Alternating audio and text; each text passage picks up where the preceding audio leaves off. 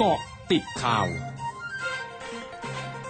9 นาฬิกา 31 นาที 1 ธันวาคม 2564 พลเอกประยุทธ์จันทร์โอชานายกรัฐมนตรีและรัฐมนตรีว่าการกระทรวงกลาโหมพร้อมด้วยพลเอกประวิตร วงษ์สุวรรณรองนายกรัฐมนตรีนายสุพัฒนพงษ์พันธุ์มีเชารองนายกรัฐมนตรีและรัฐมนตรีว่าการกระทรวงพลังงานตรวจราชการในจังหวัดอุดรธานีเพื่อติดตามแผนเปิดเมืองอุดรพลัสโมเดลโดยนายกรัฐมนตรีได้เดินทางมาถึงวัดเกศรศิลคุณหรือวัดป่าบ้านตาดตรวจความก้าวหน้าการก่อสร้างพิพิธภัณฑ์ธรรมเจดีย์พระธรรมวิสุทธิมงคลหรือหลวงตามหาบัวตำบลบ้านตาดอำเภอเมืองอุดรธานีซึ่งมีข้าราชการระดับสูงและประชาชนในพื้นที่มาต้อนรับจากนั้นนายกรัฐมนตรีจะเป็นประธานการประชุมหารือร่วมกับหน่วยงานภาครัฐและเอกชน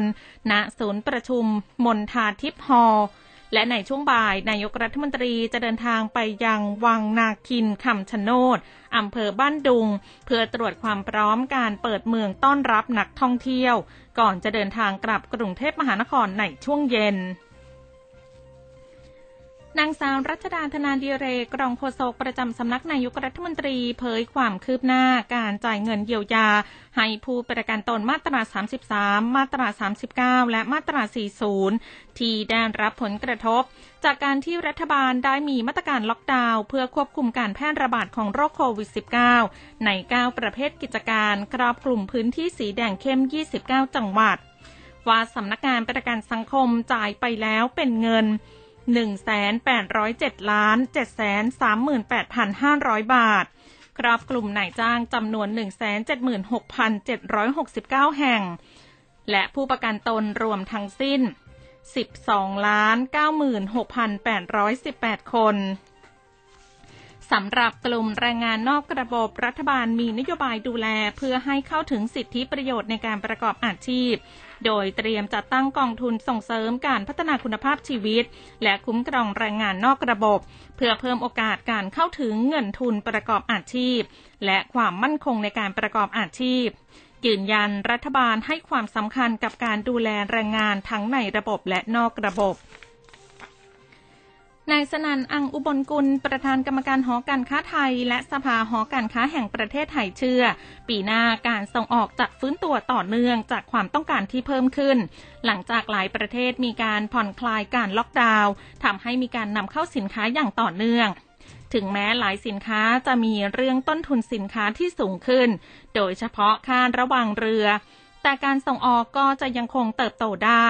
คาดปีนี้ตัวเลขการส่งออกคงจะเติบโตได้ถึง15%ส่วนปีหน้าคาดว่าอยู่ในกรอบ5-8%สำนักงานสาธารณสุขจังหวัดชลบุรีรายงานสถานการณ์โรคโควิด -19 วันนี้มีผู้ติดเชื้อรายใหม่198รายรวมมียอดผู้ติดเชื้อสะสมระลอกใหม่ 17,837 รายรักษาหายเพิ่ม176รายรวมรักษาหายแล้ว 14,966 รายยังคงรักษาอยู่ 2,110 รายมีผู้เสียชีวิตเพิ่ม1รายรวมมีผู้เสียชีวิตสะสม761รายหน่วยงานสาธารณสุขบราซิลเผยเมื่อวันอังคารพบชาวบราซิลติดเชื้อไวรัสโควิด -19 สายพันธุ์โอไมครอน2รายแรกของลาตินอเมริกาซึ่งทั้งสองเป็นสามีภรรยากันโดยสามีเดินทางจากแอฟริกาใต้มาถึงเมืองเซาเปาโลเมื่อวันที่23พฤศจิกายนแต่ภรรยาไม่ได้ร่วมเดินทางด้วย